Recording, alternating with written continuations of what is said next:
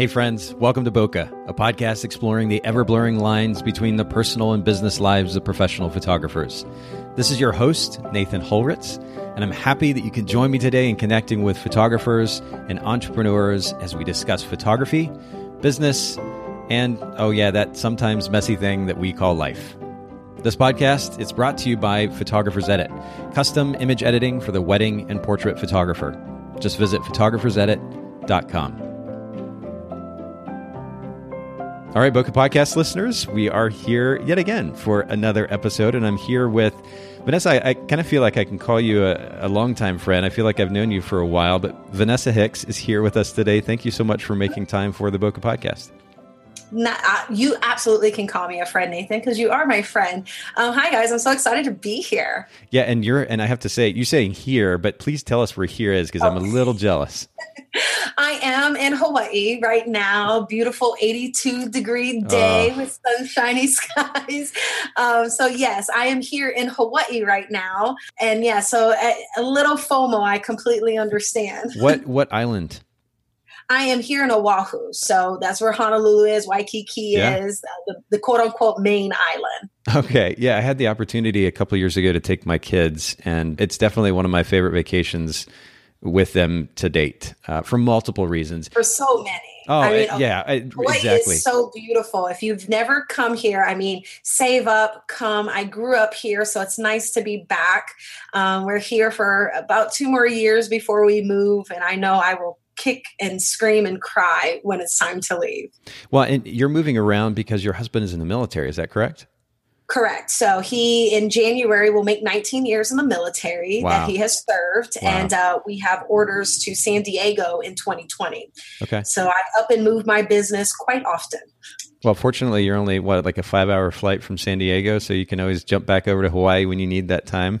yeah, I mean that, that's the plan. It's you know five and a half hours depending on the wind, you know, so okay. just through the Pacific Ocean and right back home. All right. So uh, we normally start off the podcast episode with a question about your so called technique for time, how you create free time for yourself. Because, I mean, let's all be real. And for those who actually who are have not had the opportunity to visit Hawaii, you need to.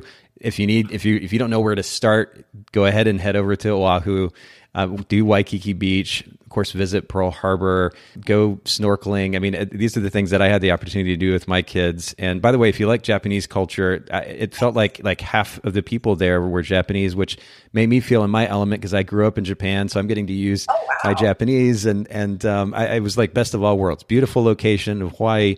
I'm still in the U.S., but I'm also hanging out with uh, what feels like family, the Japanese culture, Japanese people, and uh, it was awesome. But um, all that to say, you've got kind of a, a wonderful selection of things to do there in Hawaii. How do you, first of all, create free time for yourself as a, as a very busy business owner? And then what do you like to do with that free time? You know, it's funny that you mentioned that because, you know, right now we're coming off of busy season. I think most photographers are. And I, have you know i've been in business almost five years and there's still times and still seasons that i kind of struggle with that work life balance and making sure that i'm finding free time i realize and i think all the people who are dealing with snow right now is going to hate me i realized um, a week or so ago i had to sit and think when the last time i went to the beach to just sit and chill now I'm at the beach all the time yeah. because I'm photographing couples and weddings and all that. Um, but I it and when I say that it's been almost two months since I relaxed at the beach, yes, and it's five minutes away from me. So I oh, am actually man. Yes, I know, I know. How so dare you? please do not send me any hate mail. I know. Um, I, am going to the beach this weekend, but in order for me to make sure that I find that time, um, I am a notebook, paper, calendar person, and okay. so I literally will look at my calendar throughout the month, and I I will write in pen. If anything's in pen in my calendar, it cannot be undone. That's just my OCD with that. I love that. But I will write down days off um, because if I don't, I am a kind of workhorse and I get a lot of tunnel vision. And then I'll realize that I haven't taken a day off and had any free time for myself in weeks. Hmm. Um, so I make sure that I write it in pen on my calendar on these days off. And I also just found time management skills. Um, if any of your listeners have not read the book 168 Hours, yeah. go on to Amazon and pick it up. Um, it's all about time blocking and that we do have more hours than we think if we schedule it correctly. So that was kind of a really good book that helped me find free time because it's there. You just have to make it happen. And I love how you sum that up. But it, what's interesting is it's not just, and, and you so beautifully exemplify this, it's not just about finding it, but then it's about committing to it. And the fact that you write it down in your calendar, and once you do, it's law, it is going to happen. That level of commitment is something we haven't talked about this for a little bit on the podcast. It's it's something that seems to be kind of going away from at least the photo industry anyway. It seems uh-huh. that that even something as simple as hey, let's show up for coffee one day somehow becomes complicated. People aren't willing to make a simple commitment to set aside an hour to get together with people and I'm confused by that. But I think at, at, the very root level, at least be willing to, whether you're writing it in a calendar or typing it into a calendar, put it in the calendar, commit to it, schedule it. It'll happen if you want it to happen. At the end of the day, we, we make happen what we want to happen. And uh, I love that you're showing that that commitment. And it really it's a simple principle, but it's an extremely powerful principle. So this is good. I'll make sure to link to the the book in the show notes uh, as well. Actually, I, I, should say Haley is going to link to the show notes. By the way, major props to Haley who continues to do a wonderful job of putting the show notes together. If you guys go to if you, those of you listening in, bokehpodcast.com Make sure you check out the show notes, a really rich resource of information associated with these podcast episodes. And I also have to bring up Haley, Vanessa, because I noticed on your Instagram account um, that you are a Harry Potter fan. And yes. Haley is going to be editing this episode, and um, she's listening in, and she's probably smiling at this point because she is a massive Harry Potter fan. In fact, her wedding was Harry Potter themed. So oh, shout Haley, out to I Harry Potter people. You. Yes, Haley, I love you so much. We are Team Gryffindor here. The new Fantastic Beast movie was awesome. So yes, I I love all my Harry Potter fans. that's that's so great. Well, um, again, thanks to Haley for the show notes, and uh, for those of you listening, and if you want to check out that book, 168 Hours, make sure you go check the show notes out. Bokehpodcast.com. We'll link to that book. And actually, um, speaking of impactful books, um, that's certainly one. Is there another that comes to mind that you've read lately or maybe in the past that was extremely impactful to your life or to your business? This year, I actually read, it was called Girl Code.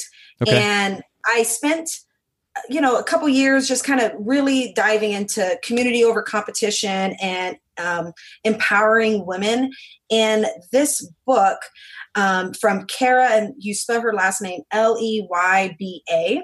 Okay. And she's the author of Go- Girl Code, and she is all about empowering women and making sure that you're surrounding yourself with the correct tribe of people. I think anybody, if we're a small business owner or just a human being, we may have found ourselves in positions that we have surrounded ourselves with maybe opportunists or takers in our lives. And this book talked about how to find the correct people and how to also make sure that you're protecting yourself, your brand, your heart, and allowing the correct people to come into your space. And when you do that, you allow yourself to be more successful.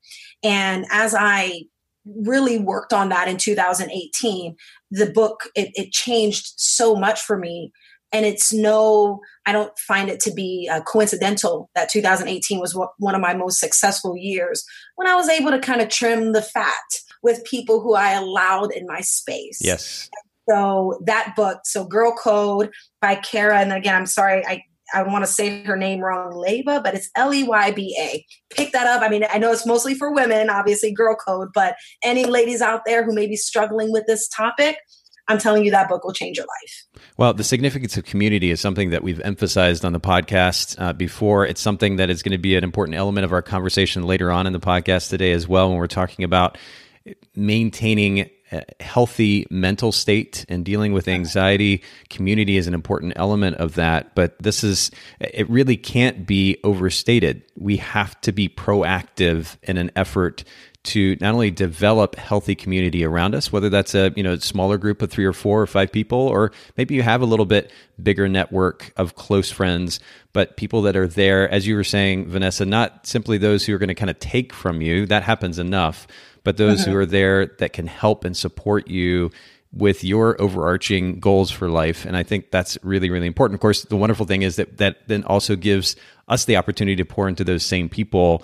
it's a win-win situation but we'll make sure to link to that book in the show notes as well girl code. Thank you so much for sharing that with us. And then do tell us uh, this is kind of a, a, a normal question uh, or regular question i should say on the podcast something that is totally random about you that maybe most people wouldn't know from just going over to your website or seeing you on social media. Oh something random that they wouldn't know about me. I well, no, they would know that I grew up in Hawaii. I did grow up here, but I was actually born in Anchorage, Alaska. I don't really have any memory of it. Um, when I was a year old, my parents moved from Anchorage, Alaska to here in Hawaii. Um, and I lived here till I was 13 years old. So, um, between that and the fact that I am a Navy veteran, I served four years uh, in the Navy on board the USS Enterprise. My job was to navigate and drive the ship. And so if wow. you've ever seen an aircraft, yeah. So if you've ever seen an aircraft carrier, and the Enterprise is now decommissioned, yes, but there's 5,000 people on it. We have a floating, essentially a floating airport, and beneath us was like a floating bomb. Um, but I drove that ship, you know, through some, you know, dangerous waters, and and I've been all over. So I spent four years. Um, I joined when I was 17, and I always am grateful to the military because it is what helped me grow as a woman and, and, teach me a lot of basic things that I did not necessarily have growing up.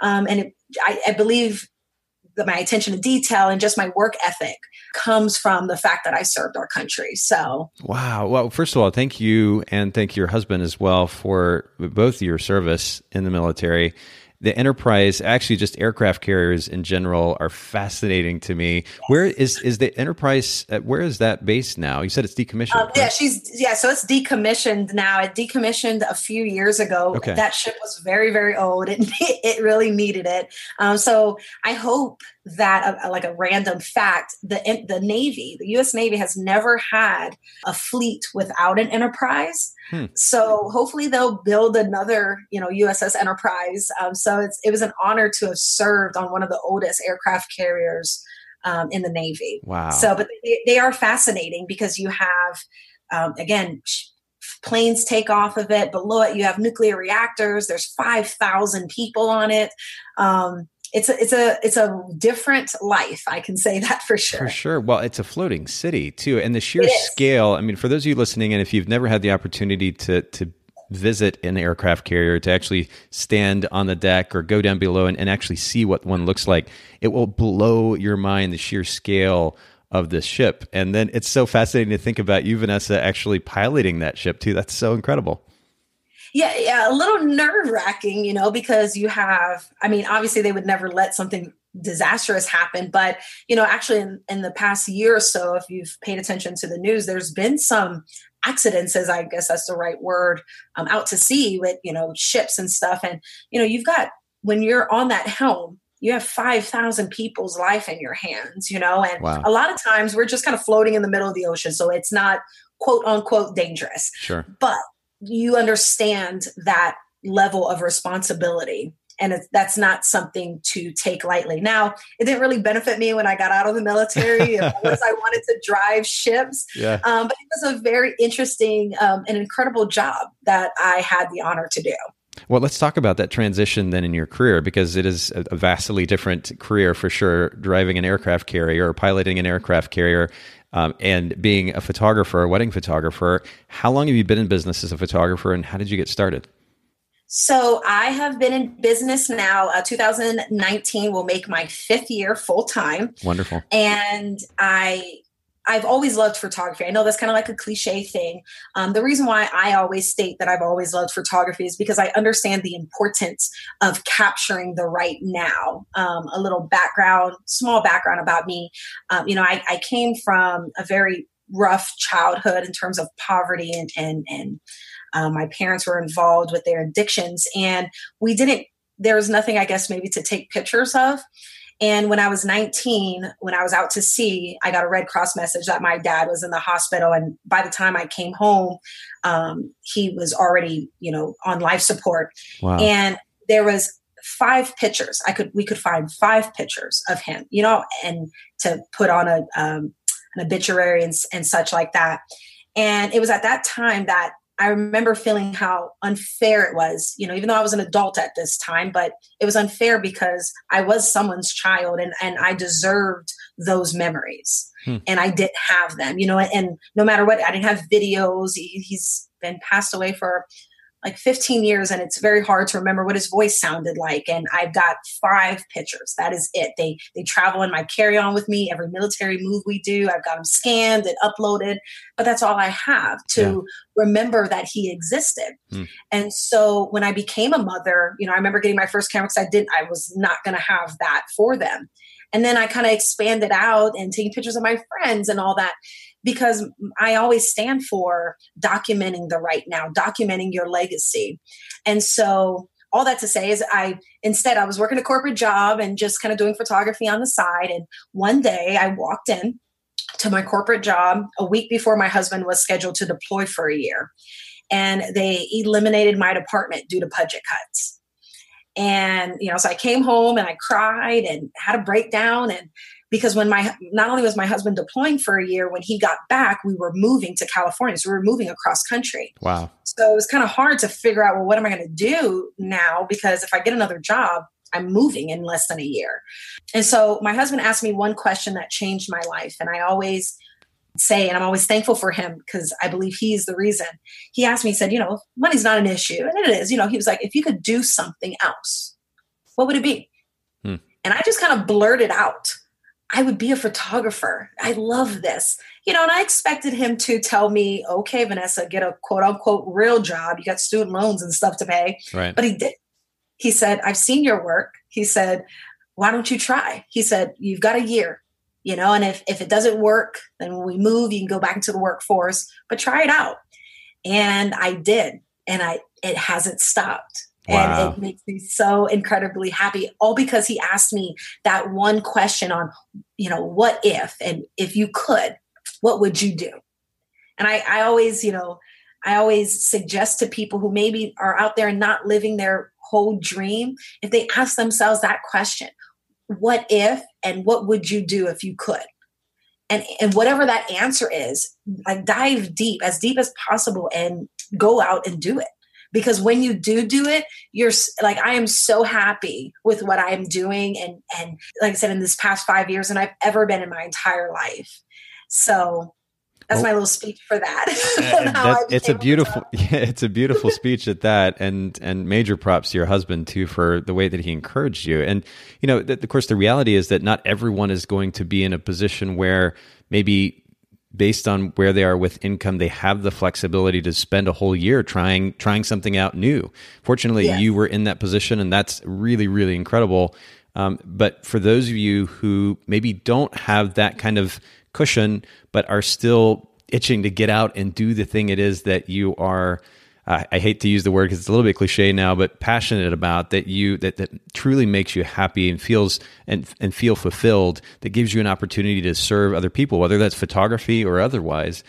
Go for it and just figure out a way to make it happen. And, and we're fortunate enough, and well, at least in first world culture, and, and more specifically in the U.S., to be in a place where we have very easy access to the tools that really, frankly, cost little to nothing these days in order to get a business started?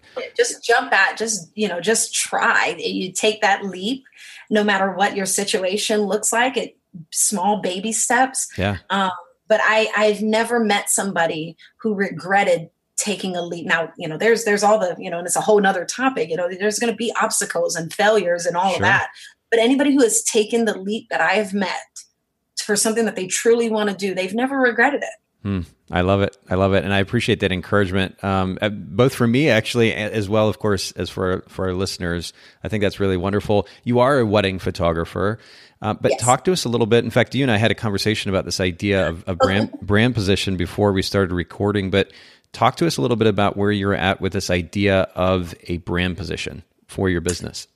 So I'm going to be all the way honest with you guys. When I got this question from Nathan, I was a little I didn't know exactly what that meant. Now, mind you, I have a master's degree. I've got, you know, um, in marketing. So I hadn't really heard of like a brand position for my business. Now, if you guys are out there and I'm not, I believe that we all, I've heard of like, you know, what are your three words or what describes you? But in terms of like a brand position, I was kind of, I don't say confused. I didn't know how to really articulate what that meant instead of saying that kind of that identity that oh i'm a wedding photographer who believes in documenting people's legacy. But you know nathan wanted he he advised me to take it a little bit deeper with that and, and what would make me stand out. And so i felt like i was letting him down that i didn't know what he wanted me to say not at all. Yeah, yeah, what but you know you made an interesting distinction just now which i think is is great for all of us. And that is a, a brand position isn't who we are. A brand position on a very simple level is what unique service it is that we offer.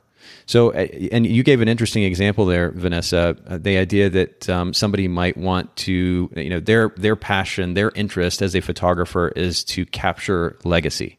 That's a beautiful thing, and and in fact, it's an admirable thing. And, and I think that uh, for photographers who are focusing on that, they're in a great, great space. But the key word there is photographers, plural. There are many photographers who are doing and probably saying that very thing, maybe even those exact words.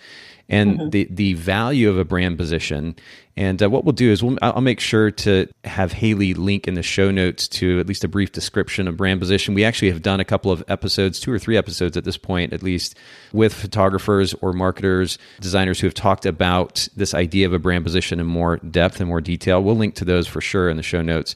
Um, but the, the big value of a brand position is that it creates a distinction in the mind of your client or your potential client between you and another photographer. And I've told this story before in the podcast, but I think it's worth repeating. I used to go to, as a wedding photographer, I shot for about a decade. I used to go to these wedding vendor networking meetings.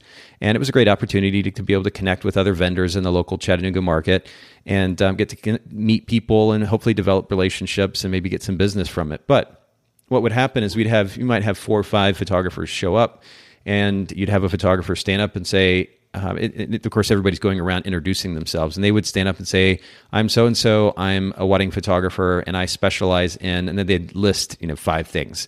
And we all know that when you're doing five different things, you're not truly specializing.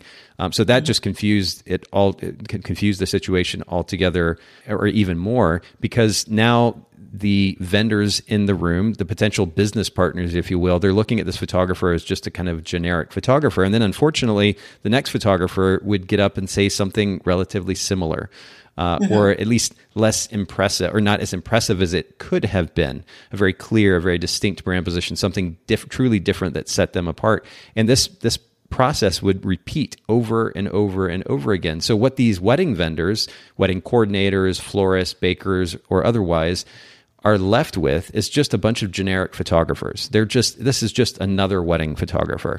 And there's nothing that's actually helping set them apart in their mind. Now, something we also talk a lot about here on the podcast is relationships. And yes, there is an opportunity then for any one of those photographers or for photographers listening in to then go meet that wedding vendor, to develop a relationship with them. And over time, maybe you develop enough of a relationship that just because of that friendship, that relationship, you stand out in the mind of that wedding coordinator. And so they naturally invite you to come shoot a wedding. But in order to take a very quick leap with your brand, if you want to market quickly and effectively, you need to be able to very quickly and effectively communicate what differentiates you from the other photographers in the, the either literal or figurative room. And so when instead of getting up and saying, "Hey, I'm a wedding photographer," I might get up and say, "Hey, I'm a film wedding photographer who only shoots black and white and I focus on skateboarders." Now, there is something that is certainly going to be unique. and it's going to automatically distinguish me from the other wedding photographers in the room. The other cool thing is I now know my very, very specific target market. So not only do I have a very clear, concise message that enables me to go effectively market, but now I also have a very, very focused target market to go after and it's going to make the effort at building my business getting new clients much much easier so that is the still the kind of the simple version, but the simple version of a brand position, the significance of it. And for those of you listening in, if you've not taken time to refine that brand position, what I said to Vanessa before we started was it, it's not that a business can't function without a brand position. It just makes it all the more easy to market the business when you have a clear and distinct brand position make sure you're not just borrowing a, a set of uh, vanessa you alluded to the three words trend earlier. That is something that happens a lot but those three words tend to kind of describe what a photographer maybe how a photographer feels about themselves or how they want their photography to look. A potential client's not going to walk away remembering those words. You need to come up with a really clear and concise uh, position in that you are offering a service that is truly distinct from the other photographers in your market. That is a brand position and I encourage all of our listeners, again, go to the show notes. Uh, Haley will link to some of the other episodes where we've talked about this in more depth. But if you've not established a brand position, make sure you take the time to do that. And I will. And I'm going to come back on here with that because I've been writing notes as you've been saying this. So, and like you said, I mean, I've been in business almost five years and I've never had anybody ask me the question like that kind of direct. It's been more on what do we do and things of that nature. So if anybody else out there doesn't have one, I don't either, but I'm coming back and I will have one. That's perfect. Oh, I, I, love that that we're already planning an episode two, and I would love to have you back, Vanessa. Let's keep moving though, because we have a lot to cover right. today, and we're going to dive dive into a really big topic here in just a little bit. But I'm curious to get your take on what the toughest lesson has been thus far as a business owner, and really the main reason I want to ask this question and, and, continue to ask this question to the various guests that we have on Bokeh is because if we have a newer photographer who's trying to build their business, if you're able to share as a photographer who's been in business for five years now to a photographer who's only been in business maybe six months or a year, something that you've learned kind of the hard way, maybe they can mm-hmm. avoid that same mistake and, and kind of fast forward the building of their business. So, what comes to mind when you hear that question? The first thing that came to mind, and it's not even business related, is making sure that the foundation of your home is sturdy mm. before you take on this journey of being um, a self business or you know an entrepreneur. And the reason why I say that is because you know being military we're constantly moving i started my business as i mentioned when my husband then deployed for a year so i did it all by myself he wasn't around for a year you know, and then came home. We moved to California, and then he was in school. Like there was a lot of moving pieces. And those first couple of years on the outside, business was great. Bank account was good. I had two viral photos. I had moved my business successfully. But on the inside, behind closed doors, my foundation of my home was there was cracks. Mm. And hmm. I'm saying very big cracks. Mm because my husband didn't understand and didn't see the hustle that I was doing. I wasn't respecting my time with him. And I also remember in the midst of busy season, my youngest daughter coming up to me and ooh, it'll make me cry thinking about it because it was such a defining moment mm. in my in my business. She came up to me and she said, "Mom, you only attended one soccer game this season." Wow. Now, mind you, again, as a business owner, remember our dreams is so we can, you know, live this life and make our own hours and do all of this other stuff. But in those first couple years, you're just in the grind, you're in the hustle. You know, you just want to get your name out there and take everything that you can. But my personal life was failing. Hmm. And in turn, my business was not succeeding. I truly believe that your personal and your business life have they both have to work. And so, if anybody is new out there and you're in the in, in that grind, um, the toughest lesson that I learned was to make sure that my foundation in my home, because I, at the end of the day, that's what truly matters, was secure, was steady. Because the minute that I got my work life balance, things what we talked about, the free time and all that together, and my foundation was good. And again, I think of it as building a home.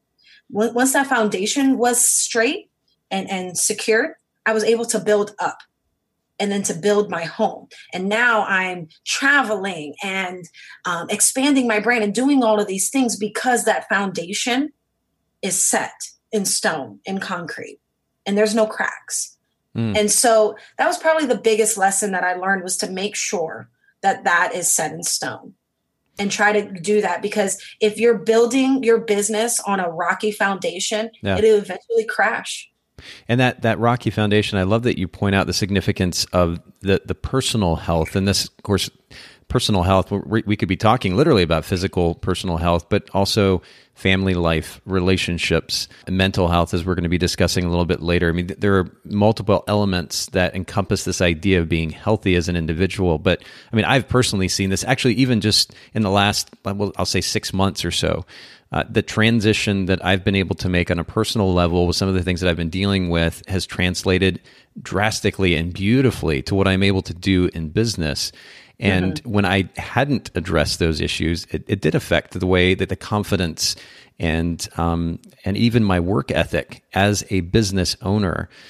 It, it's really, really important that we are healthy personally. And, and again, uh, this is beautiful segue into our eventual discussion here today about mental health and dealing with anxiety. But I, I love that that you focus on the importance of this, Vanessa, that you've made it a priority and I, it could probably be a like a three or four part podcast really talking about what you've done in order to address those things i won't go there today just for the sake of time but i really appreciate you being open and vulnerable and sharing uh, what you've been through and for those of you listening in definitely address the personal life because it will drastically affect what you're able to do as a business owner. And if you need help, see a therapist or at least go to a close friend and, and begin to communicate, to open up and share what you're struggling with and and work at finding solutions to that because it will make all the difference in the world as a business owner. Um, I, I, hate to move away from such a serious topic and could go to something a little bit more lighthearted, but I, I am curious. This is something that we ask a lot on the podcast. What is in your gear bag? And more specifically, what's a favorite item in your gear bag these days? Oh, yay. So I am a Canon girl through and through. Um, I have a, I just purchased my Canon Mark IV, and then I also have my Mark IIIs as a backup. But I'm also a Sigma girl. So I use all Sigma lenses uh, with the exception of a few. Really? Okay. Yes, I am. I know. Um, except like my 7200 is Canon, but I have my 35, my 85, my 50. But my workhorse, the lens right now for the past couple years that has been my favorite is my Sigma 35 art lens. And the reason why is because, again, I live here in Hawaii. Um, I believe that people book me obviously for all the other things that we've talked about, but because they can envision themselves in my pictures. So I take a lot of wide shots, a lot of wave crashing shots. Why? Because I want to show off Hawaii. And my 35 does that beautifully. And then I can run up to them and take close up shots. So I don't use my zoom lenses and such as much because I'm trying to create this story and really I want to create FOMO. I want people to look at these images and like, gosh, I wish I was there in Hawaii. And then when they do come here, they they know the location that they want to shoot at because they saw it in my images and they saw these couples or this family there. And that's what they like I've literally had people say I've dreamed of coming here and shooting here. And if I shot with anything tighter, they wouldn't be able to see that. Yeah. So my 35 is my uh, my favorite accessory uh, in my bag right now. But you know, I have to give you major props too because I'm I'm actually on your Instagram account right now, and for those of you listening in, of course, we'll link to this in the show notes as we normally do. But if you go to Instagram, Vanessa V A N E S S A Hicks H I C K S photography, Vanessa Hicks photography. I'm I'm scrolling through your feed and. I, I, love the variety in your feed. You know, there's it, the fact that you love the 35 so much isn't obvious in the sense that you're not shooting the exact same type of photo every single frame. I love the uh-huh. variety there. I love the variety in the color and composition. And you mentioned the wave crash, crashing shots, which uh, would kind of be naturally indicative of a place like Hawaii, but you're you're not just posting those pictures either. I love the variety that you're that you're putting into your Instagram feed. So major props to you and and just I mean beautiful work too. Oh, you're the best, Nathan. Thank you. And yes, I, I, do want to show that variety as well, you know, and uh, I, I, want people to, when they see my feed, you know, I love curated feeds. They're, they're beautiful, but I want to make sure that the everyday person can see, you know, I, I don't even know that's the right word, but, you know, just everyone can see themselves in my images. Um, and and really i really try to just there's a lot of laughter and happiness um, in my feed and that's what i want to create. I really want that sense of aloha in my photos. Yeah, well, you know, I mean, the reality is most clients or potential clients aren't booking us because we have the perfect Instagram feed, right? That is that is certainly an element. I mean, I, I know, in fact, local photographers that uh, I've been chatting with are doing significant business through Instagram. And in fact, I think in one or two cases, almost exclusively, if not exclusively, through Instagram, they're getting their new clients. So I don't, I don't mean to minimize the significance of Instagram, but more specifically, that this notion of how an Instagram feed should look, I think, is more important in some cases, if not many cases, to photographers than it is to the client. And the fact that you're showcasing a wide variety of work versus the same exact same finish and composition um, with the majority of your work, I think is really, really nice. And it's frankly, it's refreshing to see too. It's uh, that, that kind of variety. So props to you. For those of you listening in, again, make sure go to Vanessa Hicks Photography. I'm stumbling over my words here on Instagram. you can check out Vanessa's work. And I'll go ahead and mention too, since we're talking about places to see you online, um, go to Vanessa Hicks Photography, just like uh, I spelled out a second ago, dot com. And you can see Vanessa's website and her work there as well. Let's go ahead and transition though to uh, what is really a loaded topic today. And I'll go ahead and, and give the caveat here that neither Vanessa uh, nor I are, are doctors. We're going to be talking about mental health and how to maintain a healthy mental state. Uh, we're speaking from personal experience and what we've learned over the years. So I'll, I'll add that caveat. But Vanessa, you were very gracious and, and willing to dive into a huge topic here and be willing to share what you've learned over the years. I mean, this is it's a loaded topic. It's an extremely sensitive topic. It's a personal topic. I'm just curious if we can maybe start with what your personal experience has been in this realm and, and more specifically how it relates to running a photography business. Ooh, yes, you guys, it is a, you know, it's a sensitive topic. And I wanted to come on and share this because I feel that in terms of mental health or anything, you know, in photography or just out in the world, you know, it's there's a, a lot of stigma that is surrounded by it because it's a it's a condition that you can't physically see. You know, I am the greatest person at being able to smile and not have anybody know that I may be suffering on the inside. And I feel like in our community, we we're always striving for something better you know we all want to be successful we all want to outsource and and make you know six figures and, and travel and do all of these things and for some of us we feel that if we do that then it'll make us feel better on the inside and I stood on stage a few weeks ago over at our uh, Showit United conference in front of 400 people and told them that, you know, I'm the person who lives in Hawaii. I, you know, have kids. I have was voted number one wedding photographer, all this other stuff. And I struggle with anxiety and depression because I wanted to be the face for that. If, if I, if there needed to be a face for someone who is quote unquote successful and has issues with mental illness, that there is someone out there. I wanted to give other people permission to let them know that they're not alone at all out there. But it is very important, as we've kind of really talked about so far, about being healthy. And by being healthy, will translate into your business and making sure that you have a successful business. And so, for me, my personal experience with this, you know, being a small business owner is not the reason why I have uh, anxiety and depression. You know, that's from years and issues that, you know, from a long time ago. But as I became a business owner, I found that my anxiety was at like an all time high, right? And I know that may sound like simple. Well, yeah, you're running a business, but it, it, it, was different than the anxiety that I have experienced before. And, you know, through therapy and through research, especially on the World Health Organization, I found that one in three, you guys, one in three entrepreneurs suffer from he- mental health challenges. While as Americans, we're one in five, which means that as small business owners, we are more vulnerable to these challenges than the average American. And I wanted to figure out why so I could work on those triggers um, to make sure that I could continue to be a successful owner. I didn't want to live my dream. I didn't want the fact that I was living my dream to be detrimental to my mental health, you know, because that that wouldn't work in the long run. And so by obviously going to therapy, but then really doing my research and why and talking with other small business owners, there was many of us, again, one in three, that were suffering on the inside and they couldn't figure out why either.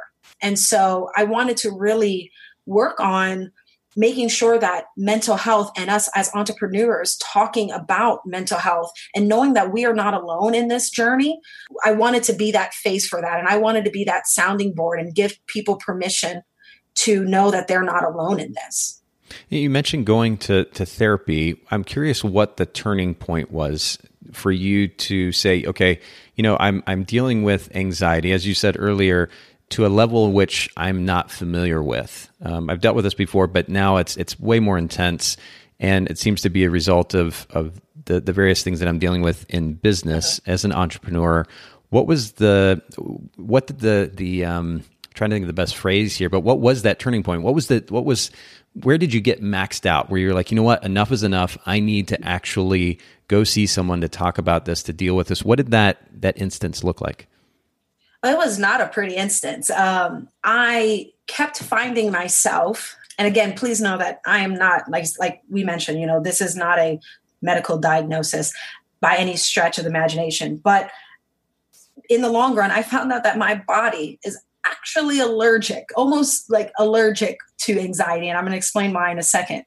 I kept finding myself having these very random allergic reactions. And when I say allergic reactions, we're talking about angioedema, which is severe swelling of a potential of a body part. Like if you got stung by a bee and you're severely allergic, you'd need an EpiPen because they'll swell and you could obviously uh, die from that.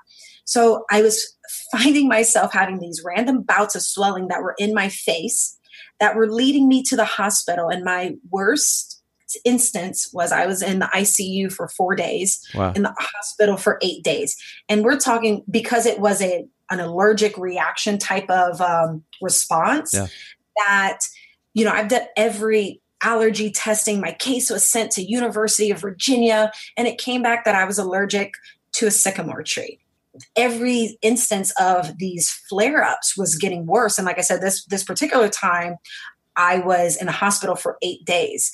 And this is also in the beginning of me running my business. So I'll never forget a, a, a, doctor. After you're in a hospital for eight days, you know your doctors and the rounds and all of that. And I had a random person come in and he sat down and, you know, he asked me just some simple questions like, are you happy? Are you feeling? And I knew at that moment what and who he was. And I wasn't ready for that. Like I'm, I'm not crazy. You know, you, you think of all these things like I, there's something wrong with me and it's not on the inside or anything like that. Right. So I kind of sent him out of my room. But when I got home and I really placed those pieces together, I realized that this was my anxiety flaring up, like to the fact where I would break out into hives and, and things like that. And and then when you combine that with running a business and the stresses and these triggers that we're going to talk about, it they all equaled up. And it was at that point where it was like, again, I want to do this for a living. I want to live. This is my dream. I'm so happy. But it's also affecting my health literally. Yeah. And I don't want to, you know, I, I don't want to die from this. I want to find out what's wrong so I can, you know, fix it if with volunteer efforts to, to fix it. So I'm not in this position anymore. So once I started therapy and, you know, I, mean, I had to dig in. It wasn't, again, I want to stress it wasn't just running my business. There was multiple things. I had to pull back Pandora's box. You know, when you go to therapy, you're, you're opening it up and you're kind of diving deep in but then as we after we went through that and then i found out these triggers that we're going to talk about as to why it was making my anxiety come at an all-time high by being an entrepreneur you know knock on wood it's been almost five years i've never had an incident that has brought me back to the hospital i understand I can feel and sense when my triggers are coming, and I'm able to manage it and in turn be a successful business owner as well. Well, physical symptoms are a very real, uh, very much a reality, I should say, when it comes to stress. I know I've personally experienced this. So while I'm not altogether surprised that you've experienced that you experienced this, Vanessa, that is that is an extreme response by your body. It was obviously crying for change. And I love uh-huh. that instead of just kind of staying in that place, you said, you know what, I need to do something about it. And you went you got help. You mentioned seeing a therapist, which is a great place to start. You also mentioned the World Health Organization and I know from our conversation earlier that this is largely where you learned about these triggers that you've been referencing. So I'd I'd love to kind of dig into those those triggers if you don't mind, um, so that our audience can kind of get a better feel for what it is that you're referring to. Absolutely. So there's six reasons from my research um, why entrepreneurs are more vulnerable to mental health challenges than your average American. Now, your average American is obviously going to suffer through or, or might have these as triggers as well. But in terms of being a photographer, being a small business owner, these were the six reasons. One of them was stress and that lack of self care to manage said stress again, we're coming out of busy season. We were all stressed out probably right now within these last couple months. But if somebody that is dealing with anxiety or depression or any of the other mental health challenges, stress is a very detrimental thing to your mental health. So stress was a big one. The uncertainty, you know, we are living a, a career, our dreams may may not be a guaranteed paycheck every week that we're used to and mm. it's not a completely 9 to 5 job we don't exactly know when we're getting our next paycheck or you know things of that nature that uncertainty of eh, you know am i going to make enough this month? Am i my business going to succeed this year? Am i going to make it past that statistics of how many the percentage of small business owners that fail in 3 to 5 years? Like that's out there that's real. So that uncertainty can lead you know can really mess with your mental psyche. The third trigger is social isolation now, right now, I'm sitting here, you know, with Nathan. I'm in Hawaii, but I'm in my office by myself. Yep. You know, with the exception of sh- uh, photographing weddings or engagements. You know, that's just an hour, a few hours of my day. But then we're back into this bubble. It doesn't matter how big your office is, how small it is, whatever. We very much deal with social isolation, especially from if you were working a nine to five job out there in the workforce. And that can really get to somebody feeling that, that that's that part of feeling alone. The fourth thing was barriers to mental health resources. And this one was very interesting because everybody's situation as a small business owner is very different in terms of things like insurance um, and things of that nature where you know somebody out there is maybe like well i don't even have insurance to go see a therapist right now. You know again they're living their dream but they they might be missing some of these aspects. But you know there are you know it, with a simple google search there's a lot of resources out there to make sure that you can get the help that you need. But people find that there's a barrier and a lot of it really focuses around the health insurance part of it um, the fifth thing was that we have our identity and our self worth attached to our business. Mm. You know, when anybody was working a, a nor- quote unquote a normal job, you know, it wasn't Vanessa Hicks photography. It wasn't, you know, Nathan Holtz photography or anything like that. It was, you know, Apple, Google, whatever it is. So when someone tells us no, we take it personal because they're saying no. We, in our minds, we're saying no to Vanessa Hicks you know and to it's very hard for us sometimes to differentiate between Vanessa Hicks as a person and Vanessa Hicks photography as a business. We kind of there's there's we mesh those lines together.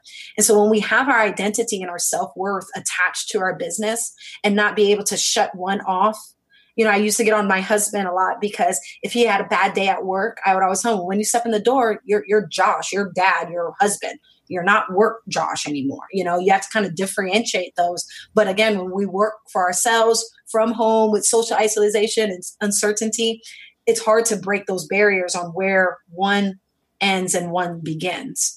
So that was a really big one. And then the final one that we've kind of already talked about, but I think is the very biggest one that keeps people is the shame of it and feeling alone. There's a lot of shame. And it's just because of the the way that the world is right now of feeling shameful to sit here and admit and say, I have anxiety. I don't feel good on the inside, and I'm not really sure why.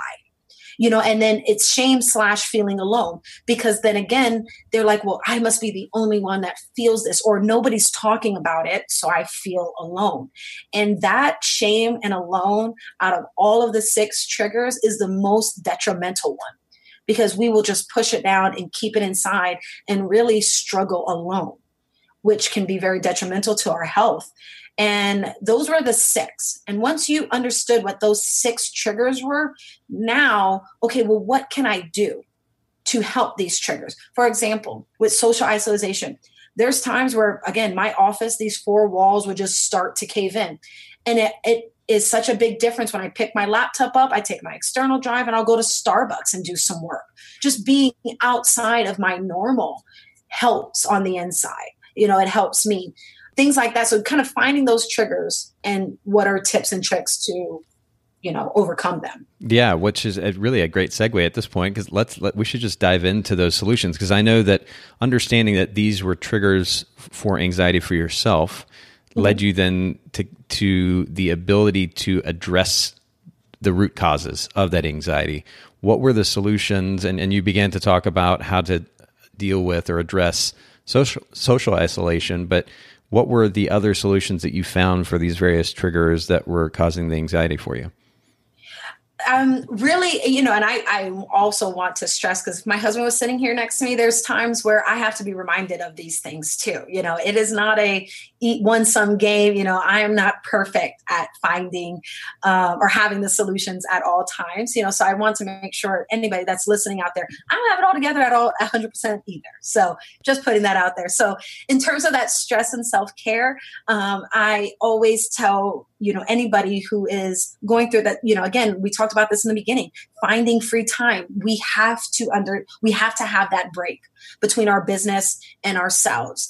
You know i for so long and really really stopped this year i really felt that if i took time off if i went for an hour at the gym or went running or just went to go lay at the beach that my business would fail. Now when i say that out loud i know how dumb that sounds but there's so many of us that actually do think that. We do believe that. If we don't answer that email right away because someone Sarah said that you know we need to answer it within an hour or whatever that we're going to fail you know? And then that leads to that uncertainty. Um really having plans and goals. Understand that uncertainty there's no real tip for that because it, it is part of the game it is part of being an entrepreneur. But I believe what helped with me in that uncertainty was having very specific goals. What are my goals and what do I want to achieve? And really focusing on that yeah. and setting realistic goals because that uncertainty comes, I believe, with unrealistic expectations. I am not going to make a million dollars in one year being an entrepreneur. I'm not going to make six figures in one year in my very first year being an entrepreneur. I mean, I hope that happens for you guys. I I bow down to you if it does. but I believe that setting realistic expectations helps with uncertainty.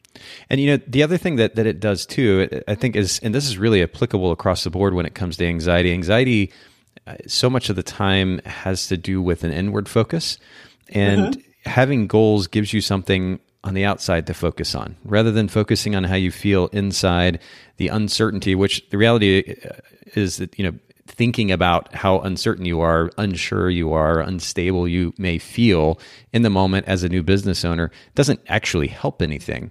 So instead of focusing on that and just feeling anxious about it, focusing on and actually establishing a set of goals that you can then focus, not only focus on mentally, but then actually go do something about, is going to help address a significant amount of anxiety. So I love that you bring that up. Absolutely. I that I think that is so true. I, I always say that I have built a successful business by trying to not feel that, if that makes sense. Because I the minute that I kind of stops at times, then I'm thinking on the inside of what I'm not doing right, or then then it, it, it's just like a spiral downhill. I'll go to, oh, this person didn't book me, and it'll spiral all the way down to I'm a horrible person. You know, like if I let it. But in order to avoid that uncertainty and that feeling of kind of like you said, like focusing on how you're feeling on the inside has helped me build a very successful business because I'm like, I will do everything possible to not feel this way, you know, and it, it's kind of helped with my hustle game, I always like to say, yeah. because I didn't want to feel that way. Well, self awareness is important. And I certainly don't mean to minimize the significance of self awareness, but the difference between somebody who is going to get stuck and someone who is going to be able to still move forward and build a successful business is that they develop a certain level of self awareness about who they are and then what it is that they want out of this business. And then they go do something about it, right? Somebody yeah. who is focused inward and stays there and then talks about how terrible everything is it's no wonder that everything seems so terrible because the it, as you said Vanessa they they get stuck in the cycle the cycle of inward focus and it's only going to snowball from there. So exactly. again having something tangible on the outside to focus on in this case goals enables you to step beyond that anxiety that temporary I'm going to suggest anxiety and move forward with your business and begin to make those steps forward that are then going to be encouraging, right? You're going to feel good when you accomplish and ideally set small goals or we've talked about task and project management in the past here on the podcast, but it's comparable to that in that a, maybe a big goal is like a project and the tasks underneath that that, that uh, are required to accomplish that particular project the individual tasks are the small goals. So set small goals for yourself attainable goals maybe that you can accomplish in a week or two weeks or maybe a month and then let those smaller goals lead to the accomplishment of a bigger goal and you'll be well on your way to establishing a business that works. But that outward focus again is so so important. I'm so glad that you highlight that. Then you talked about social isolation. You began to address kind of how to, to deal with that very simply just getting out and about getting out and around other people. I mean, I'll do this at times. Uh, just going to a coffee shop is it can be encouraging. It's funny how just being in the presence of people um, can be encouraging and helpful in this regard. But have you found other kind of tips and tricks with regards to how to deal with that social isolation? Also the the very big one for me is that I'm lucky to be you know one of the leaders here of the Rising Tide Society. Yeah. Um, there's you know 600 chapters worldwide. Uh, you know, being around other creative entrepreneurs, you know, obviously helps with that as well. So you know, find your local uh, Tuesdays together, and if you guys are online, and Nathan, I, I I hope that it's okay to talk about it. For sure. Um, Tuesdays Together also has a, it's, I don't want to say a chapter, but they have a Facebook group that is for the creative and chronically ill. And it, I don't let that chronically ill kind of get to you, but it, it was a group that was meant for our community to be a part of. And I'm just a part of it. But, you know, for anybody that is there that is that has any sort of quote unquote uh, mental issues or physical issues or anything that is maybe somebody that might be suffering. And it's such a group that is there and it's a safe place so maybe you don't have a Tuesdays together around you, or maybe you haven't found your tribe yet. But the Rising Tide created this Facebook group where it's a safe place for someone who may be suffering on the inside or on the outside, anything. Um, there's, I remember somebody in there that was going through cancer, and you know, I'm in there all the time talking about mental health, and so are hundreds of other people. So, you know, maybe your group isn't you know physically around you but even sometimes being in a safe space online helps as well. So if you guys do look that group up um, again it's the tuesdays together and then it's dash creative and chronically ill. It's meant for members of the rising tide society to be able to be a part of and have a space a safe space for them to be a part of. And then, you know, in terms of having your identity and self worth part of your business, some tips for that was understanding that I am not a business owner 24 I mean, I am a business owner 24 7, but being able to differentiate that. And as I had mentioned, you know, telling my husband that when he walks through the door, he's not, you know, Lieutenant Hicks, he is dad, husband. I really had to focus on creating um, certain things that I am not Vanessa Hicks photography. I'm mom and wife, um, setting hours for my business, making sure that I eat with my family. I don't take any sessions on Saturday mornings because that's when my daughter's soccer and tennis games are. Um, you know, like I said in the beginning of the show, when my daughter came up to me and let me know that I missed, I didn't attend I only attended one of her soccer games one year. That was, I will never let that happen again. Um, so I'm able to really differentiate between the two. So I, because I know that my self worth is not in my business, my self worth and my identity is my family and and myself um, and my friends. My business is just a part of it. Then for the shame and feeling alone, I felt like that's that's what I'm hoping that I am here for and the biggest thing that the listeners will take away that I'm here on a podcast with Nathan talking to you guys to let you know that you're not alone. I'm here. I'm available. Find me on Instagram, Facebook, not for likes, but if you ever just need somebody to say thank you or thank you to let me know that I'm not by myself, that there's somebody else that's out there that is going through this, I'm here. And you guys, we're, we're never alone in any of this. Not at all. We have a wonderful photography community. And I know that anytime that anybody's ever had something going on, you know, we wrap our hands around and our arms around people to make sure that they are okay. And I would love to help be a part of that to just let one person out there know that they're not alone in this journey, that they can be successful, and that a diagnosis of a mental health challenge is just a part of you. It is not who you are and it doesn't define you. Well, that's really gracious of you, Vanessa, and I really appreciate the way that you've made yourself, or you're making yourself available even now, certainly to share today on the podcast, but then also just to those listening in that, hey, if you need to reach out, you can. I'm here. And, you know, this speaks to the significance of community. It's interesting when we're looking at potential solutions to these triggers that you talked about, whether it's social isol- or social isolation, um, even the barriers to mental health resources. If you don't have the the financial wherewithal to, to go see a therapist, for example. It's amazing how, when you look at the relationship between an individual and their therapist, so much of that relationship is just simply based around basic conversation. Somebody feels like they can go freely open up to someone else and that in and of itself is therapeutic. And so, again, the significance of community, finding whether it's one person or two people or three people or five or 10 people, or if, if you're a little bit apprehensive connecting in person with somebody, especially over a topic like this, going to a Facebook group where you feel like you can open up a little bit more, but community, investing your time and finding community. It's so, so important. You do have to, to take the step, maybe take what feels like a risk, but investing in community is going to make a big difference when it comes to that feeling of isolation, um, even the potential barrier to resources. The, the idea of feeling shameful and alone, again, that could help be minimized by getting involved in community. I think the, the significance of community cannot be minimized, particularly in a conversation about anxiety. And, and I love that that's been highlighted here today. One other thing I want to mention too uh, you mentioned identity, our identity being attached to to business, and I think a lot of this comes from, uh, or at least can be addressed by taking a step back from your business and looking at your personal life. We've talked about the significance of values here in the podcast before, and I'll make sure to to have Haley link again in the show notes to Tony Robbins' uh, ebook. Actually, it's about 100 pages long, an easy, easy read, and, and likely one of the most impactful books that you'll at least read this year, if not ever. Um, he talks about some really powerful psychological principles there. But one of the things that he addresses is the significance of values, establishing personal values and understanding what those mean for yourself and and the cool thing about values if you're actually establishing and clarifying what your deep-seated values are is then you'll then understand that the rest of your life is essentially an outpouring from those values.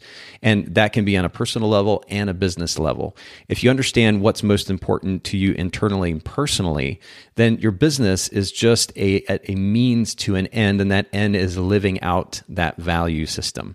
And now wow. when you've made that separation you're able to to clearly distinguish between your identity as an individual, as a human being, and your business, which is just an outpouring of who you are. And, and I think making that distinction is going to be really, really helpful when it comes to creating that, that distinction between your identity as an individual and and what your business actually is. And so, I, again, I cannot recommend that particular ebook enough. Uh, the original book, I think, was like six or seven hundred pages, maybe more than that. Um, he distilled it down into this this ebook. It's really powerful. It's free. We'll make sure to link to it in the show notes for those of you that are curious. It is seriously one of the most impactful books that you'll read this year.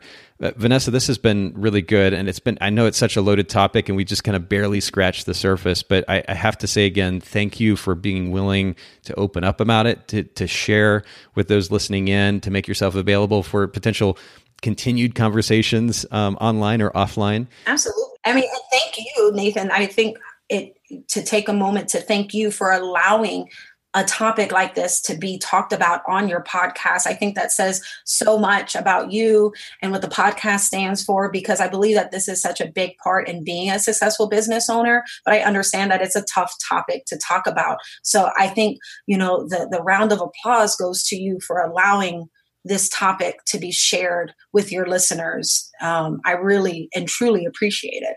Well, that's very generous of you. I'm, I'm just glad that we can we can have conversation, um, and hopefully for the sake of our industry. I mean that that's really the biggest goal for the Bokeh podcast is to hopefully in some way, some form, add value to our industry, help our industry, and I, I think this is a really a really wonderful conversation that we've had here today and, and and I can't thank you enough for your transparency. Will you Will you share with our listeners one more time where they can find you online, social media, and your website as well? And of course, we'll also link to this in the show notes. Pretty easy. If you look on Facebook, it's Vanessa Hicks Photography, uh, Instagram as well, Vanessa Hicks Photography. And then my website is www.vanessahicksphotography.com. If you're ever in Hawaii, you know, hit me up. Just if you want to sit at the beach with an umbrella drink and watch the waves, I'm down for that too. Or talk about Harry Potter, Haley. We want to talk about Harry Potter. Uh, come to Hawaii. We can do that as well. That's awesome. Thank you so much, Vanessa, for making time for the Bokeh Podcast today. Thank you for having me. Thanks so much for listening to the Bokeh Podcast today. Will you let us know what you think by leaving a review of the podcast in iTunes or maybe in the Apple Podcast app? And I'd love to hear from you personally with your thoughts about the podcast, maybe suggestions about future topics and guests for the show. My direct email is nathan at photographersedit.com. The Bokeh Podcast is brought to you by Photographers Edit, custom image editing for the wedding and portrait photographer. Just visit photographersedit.com.